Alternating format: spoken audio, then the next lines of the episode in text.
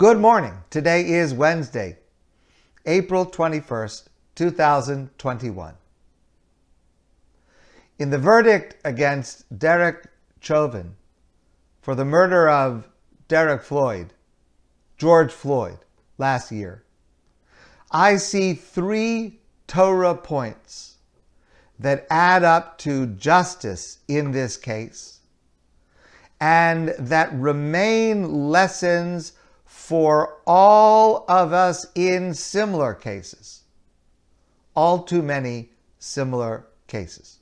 Number one, I have heard people say over the months and during the trial that George Floyd himself was not such a tzaddik, not such a righteous person. He'd been using drugs. Maybe he had committed a crime. Of course, he was not on trial. Of course, whatever it is that he did, the court found that what Chauvin did was unnecessary, against training, and criminal murder. At the same time, there's a tremendously important lesson from our parsha.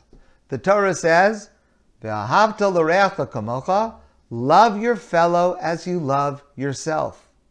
And our sages in the Talmud use this concept, this klal gadol, this fundamental, foundational statement about the entire Torah. They use this concept in the most startling ways, including the following. The Talmud says, during the time when criminal law was practiced, when the Beis Hamikdash was standing and the Jews were living in Israel, the majority of Jews were living in Israel, when a person would commit a crime, and let's say, God forbid, murder, and they would be sentenced to capital punishment.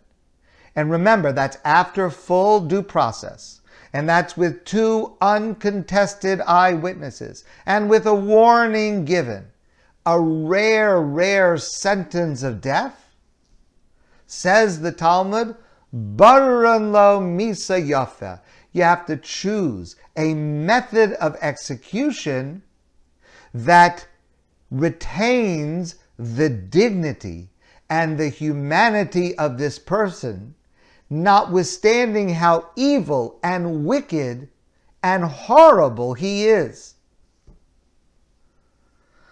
At that moment, says the Gemara, we invoke the pasuk ve'ahavta l'reacha kamocha. You still have to treat this fellow with the love that you would want to be treated as yourself. Barin lo misa yafe. That is the crime that we all witnessed.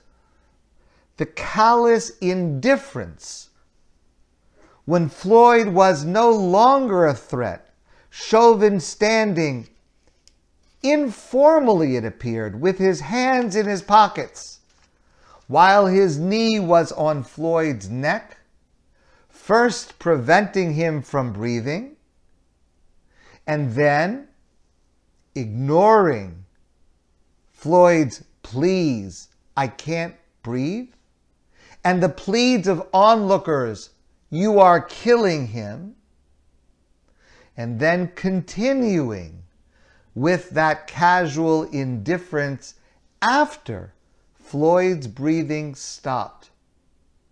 Chauvin is guilty not only of the crime of murder, but of not applying the concept of ve'ahavta under even these most extreme circumstances as Jewish law requires that he still maintain the dignity and the humanity of the person, even as he is taking police action. That's number one. Number two, I'm grateful to my colleague Shlomo Zuckier for pointing this out. It's interesting always to look at a Torah prohibition and in what context is the prohibition presented to us in the Torah. The Torah law source for the prohibition against assaulting one's fellow is in a surprising context. The case is as follows it's talking about an officer of the court who is carrying out corporal punishment, again, after due process, after a court's decision and sentence. And the Torah says, Arboim Yakenu. The, the guilty person is sentenced to 40 lashes. So that means that an employee of the court must impose those 40 lashes. The Torah says, Lo Yosef. Don't overdo it. Don't go beyond the number. Pen Yosef la koso al ela makaraba, because perhaps you will give an additional lash not rationalized by the sentence, that will be an act of assault. One lash over what is prescribed, that is an assault. One act of violence beyond what is absolutely necessary, that is an act of assault. So it's fascinating that the context where we learn for anyone not to commit an act of assault, not to hit another person, comes from the example of a police officer who is in the process of fulfilling a police, legitimate police goal. It's fascinating that the Torah recognizes the danger of giving the right of force to a certain group of people, employees of the court, police, and it affirms the necessity to do so.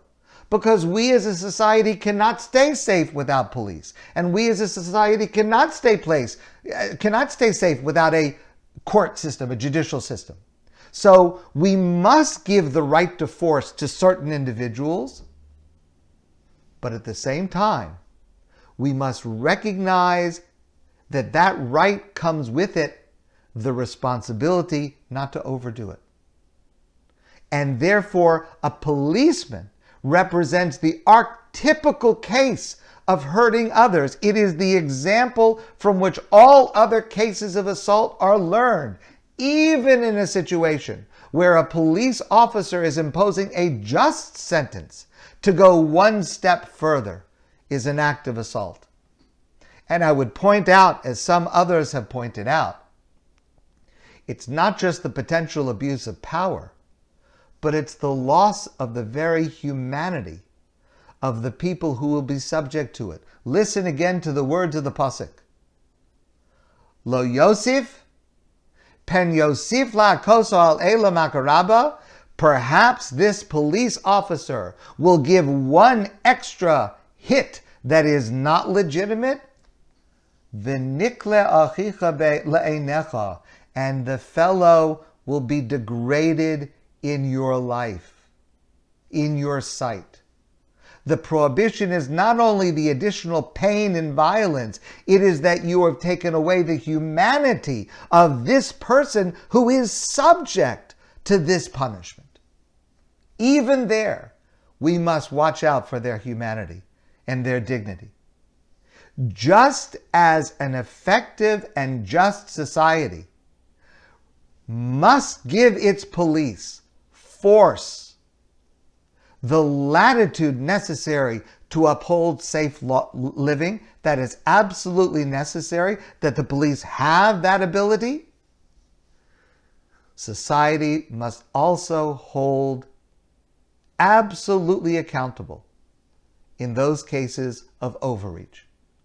And I believe that most police observe this and want this oversight to maintain the nobility of their profession. We have to do a better job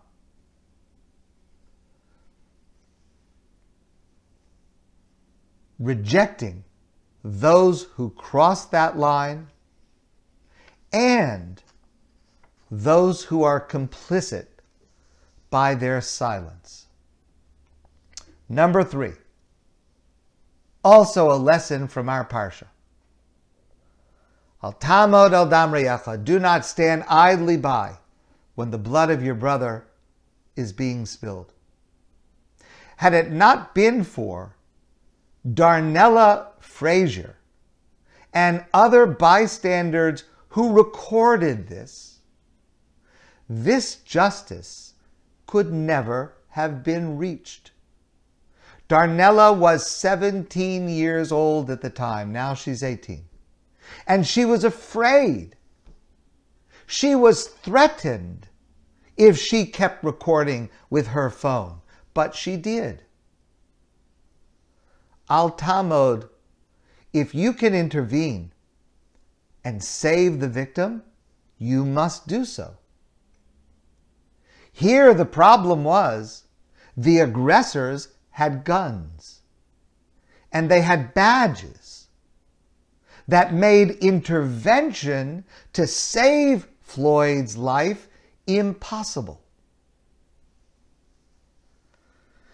Darnella testified that she cries at night, apologizing to George Floyd for not saving his life, for not doing more. But she did record it. And she showed it. And she testified about it in court. And she teaches all of us a lesson. Even if you can't stop a crime, you can help bring it to justice and perhaps stop the next crime. And that is likewise an extension of the mitzvah, lo samod adam riyacha. The lessons of this case for every one of us should be, in my opinion, police are important and they should be respected as long as they earn it by their actions, by their words, by their attitudes there must be sufficient oversight so that they do not overstep their legitimate use of force. And I recognize that it can be extremely difficult to make that determination in a split second, and they are risking their lives when they do so. But that is the responsibility that comes with a gun with weapons and with a badge that authorizes you to use them. Police may never ignore the humanity of others, even criminals, once their safety and the safety of others is assured. And every one of us, in the face of injustice, must do whatever we can to either prevent it or hold those aggressors accountable. These are just some of the elements necessary for a society to be able to say about itself, tzedek, tzedek, tirdof. Justice, justice must you pursue. May it continue. My friends, I want to wish you a great day. I look forward to seeing all of you soon in person.